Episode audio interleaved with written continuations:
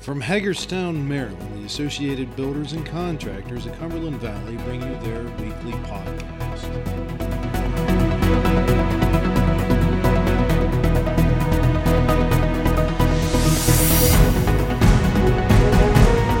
This week, we are talking to safety professionals from our members within ABC about how they're dealing with some of the new regulations for the COVID 19 outbreak.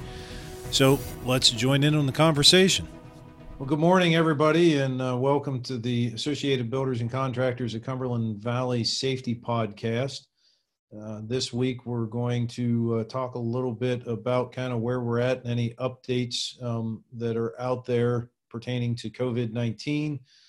It seems as though uh, restrictions are being lifted uh, weekly as we as we kind of move on and move through this. I know from jurisdiction to jurisdiction things are slightly different.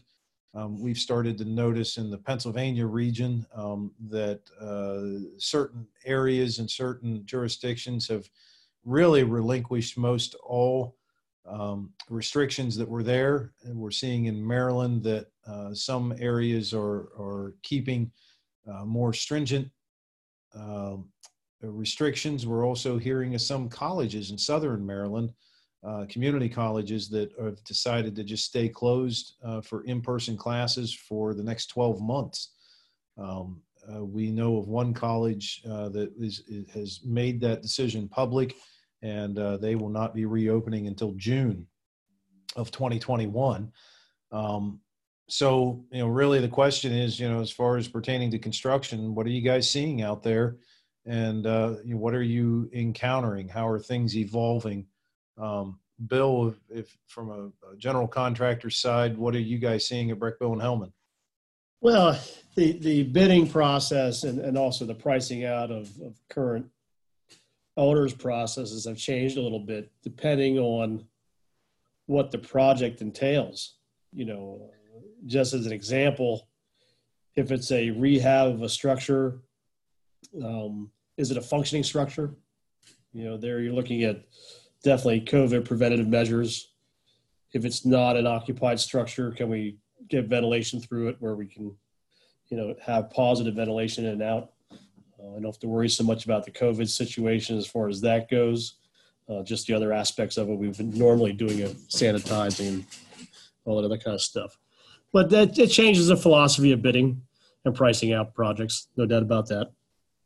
Something you got to look at a little further, dig deeper, so to speak. Yep, it's interesting. You said something there I've never really thought about. What you said about ventilation, um, and uh, I, I would assume, and I don't know that there's any any studies out there or any science behind this, but I know when you're dealing with dust um, you know the more air changes uh, per hour that you can get in a certain area you know the, the less dust the more healthy the environment um, and so i would i would guess that to be the same with covid-19 um, you know the more air changes you can get the more airflow you can get the less likely you are to have a, a for lack of better terms an unhealthy environment um, but as well as that when you start getting into building new buildings and things like that um, it would be interesting to talk to the folks that are doing the estimating and doing the quotes today. Are we seeing any changes in buildings uh, themselves? You know, if, if you're building a new Walmart, are they looking at ways to uh, get more air changes per hour and better ventilation and things like that to, you know, to cut down on this in the future? Um, that's kind of be an interesting um, study to find out if things are changing and evolving in the, in the actual building process. Um, do you, have you heard of anybody talking about those types of things? Amos, absolutely. Yeah. Um, there's some projects we're actually repricing for social distancing aspects of arrangements and offices, um, counter spaces, that type of thing. Absolutely. Um, and that's coming down to design. It has to do with the architectural aspects of the building. Yep. But yeah, that's that's another process. that's uh, that you're looking at, especially on design build, uh, building for the owner in this new age of COVID nineteen. Yeah, where we're trying to do the social distance thing at six feet or more, and the air exchanges, ventilations, that type of thing. you know, because there's so many times in the past where systems are closed systems, where it's just going through a small filtration system instead of getting air, fresh air exchanges. I Yep. think a lot of engineers are looking at the fresh air exchanges more and more now, even though in the long run it's not as uh, heat and, and cooling efficient as most, but it's going to be a lot better air, for air quality for people. Yeah. Yeah. You, you got to weigh the odds, so to speak. Yeah, it's well, it's fascinating. Uh, I mean, you think about a, a building. If you if you start introducing fresh air in the middle of winter, now you have to heat that air, and your heating costs go up, and all of those things as well. But you might have a healthier building. Um, we could probably do a whole podcast on a segment of uh, you know what new design looks like today, and and what things are being uh, thrown out there. Um, interesting. Uh, Donnie, what about you guys at Digging and Rigging? Um, what, what are you what are you seeing out there? What are you experiencing um, on job sites, and as far as the planning procedures of getting ready for uh, and and quoting and bidding on jobs? Uh, there really hasn't been a whole lot of change um, for us. As you know, most of our jobs take place outside. Um, some of the jobs are requesting COVID forms, um, basically just, you know, the health form saying whether you've been in contact with anybody, force temperature checks. Um, so there's not a whole lot with our bidding process. Usually they'll let us know at that point in time, you know, whether there's going to be a COVID form that needs to be filled out or temperature check and everything like that. Obviously, a little different than Bill because um, most of our stuff, like I say, is, is outdoors with the cranes. Um, but pretty much it really hasn't changed a whole lot for us. Okay, interesting. Um, what about uh, you know from or, well, I guess to both of you, or any are either one of your companies, and I should probably remember this, but are either one of your individual companies requiring temperature checks um, from your employees, um, or are you encountering? I know digging and rigging, you've been on a few job sites that have have required it, but are you guys actually doing that with your employees or not? We actually have a COVID 19 form that uh, prior to starting work every day, um, you have to take your temperature and complete the form and submit it to our HR department. Um, that way, there, if there's something that is marked that is questionable, the HR uh, will handle it at that time. Um, so, yes, we are requiring all employees uh, to complete the COVID 19 form as well as the te- temperature check. Okay. Uh, what about Brechbill and Helman? Well, on some projects, we're requiring it um, more at hospital situations, and on others, we're not. Uh, I think the, the real key to the whole thing and what we're finding out is the the aspect of if you're not feeling well, don't come in. And for a construction worker to not come in takes a whole lot for not feeling well. but, Yep. but uh, that seems that seems to be the general gist So when I talk to everybody. It's like you know you got to understand that This is different than what we've been dealing with before, and a lot of times that temperature is not showing anything. You know, uh, many many times I'm taking temperatures of folks at the hospital and it's coming up 96.5, 97.2. I mean, it's you're way below what normally would find. I'm very rarely getting anything at 98.6 even. Well, and interestingly, I just heard a story this morning from a colleague of mine. Um, they were uh, one of their employees, uh, and this was an office employee, but they had uh, had texted and said, "Hey, I'm going to be running a little bit late this morning.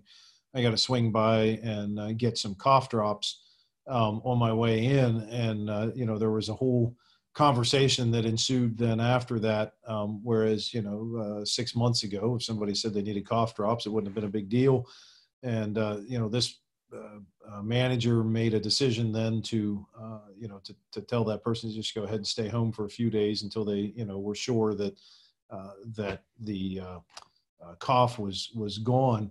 And on the on the flip side of that um, I just heard a firsthand account of this. I have a, a friends their son is in the Navy and uh, he came home and uh, he perfectly healthy, felt completely fine, but he he was having trouble smelling, and um, uh, this is the first person you know that I've encountered that that you know kind of went through this scenario, but no temperature, no cough, no symptoms other than he was having trouble smelling, and then about the third day.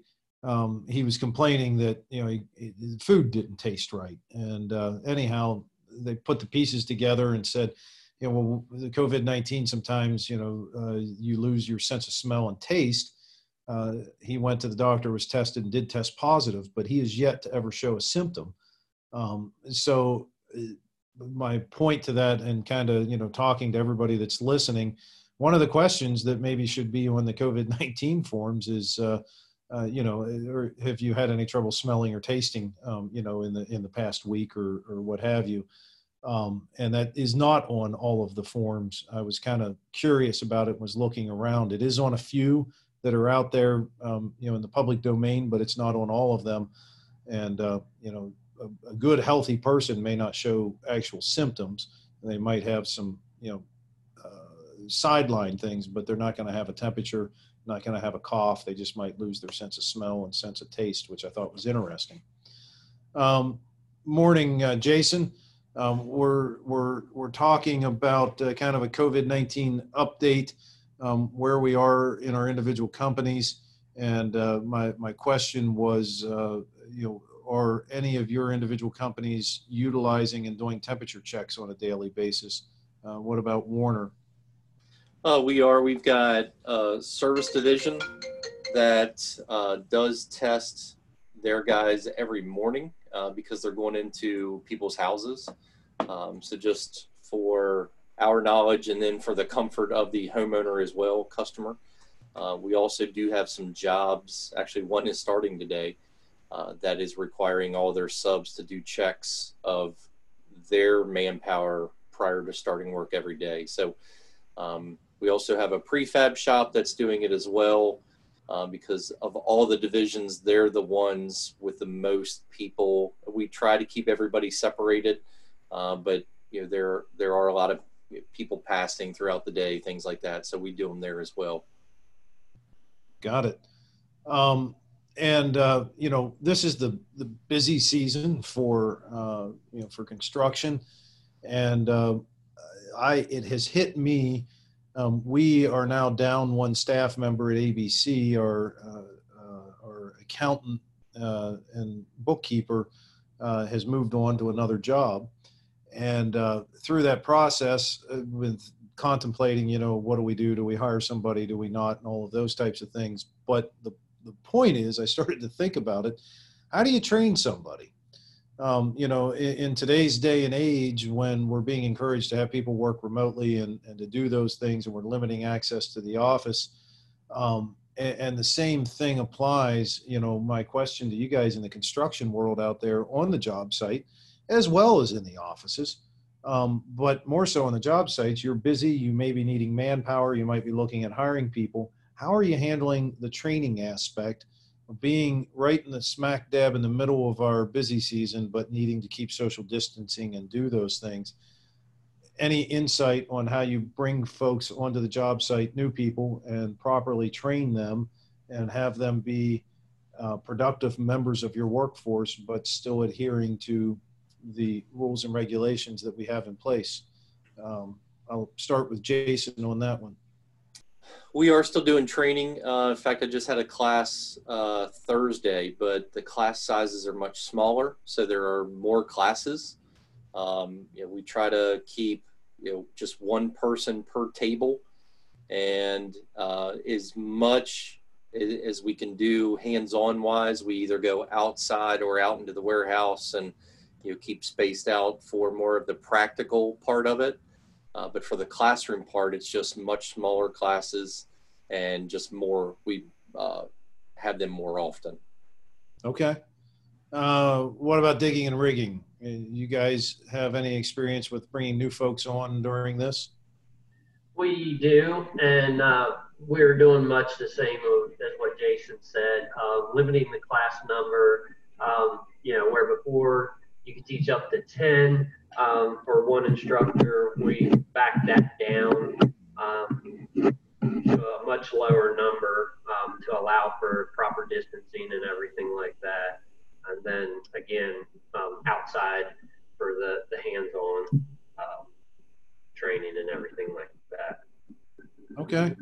We're also What using, we're also using our um, the insurance company we have has some great online training um, that we can actually send to the employees that have uh, quizzes that go with them and everything like that. So we're using those as well, um, just as refresher stuff.